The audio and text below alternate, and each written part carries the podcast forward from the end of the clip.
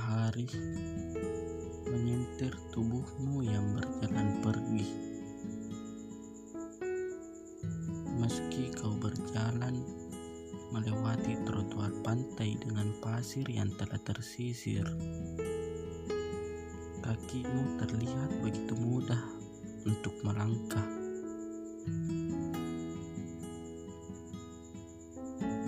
Suara asing dengan bising menembak seperti gemuruh ombak. Kerasnya ombak membuat nelayan jatuh dari perahu sampangnya, tenggelam di tengah laut yang jauh dari permukaan, dan perahu yang sudah tak terlihat oleh pandangan memaksanya untuk berenang ke tepian sendirian. Semakin ia berenang, semakin terasa jauh ia dari permukaan. Rasa kehilanganku hari itu sama dengan sosok nelayan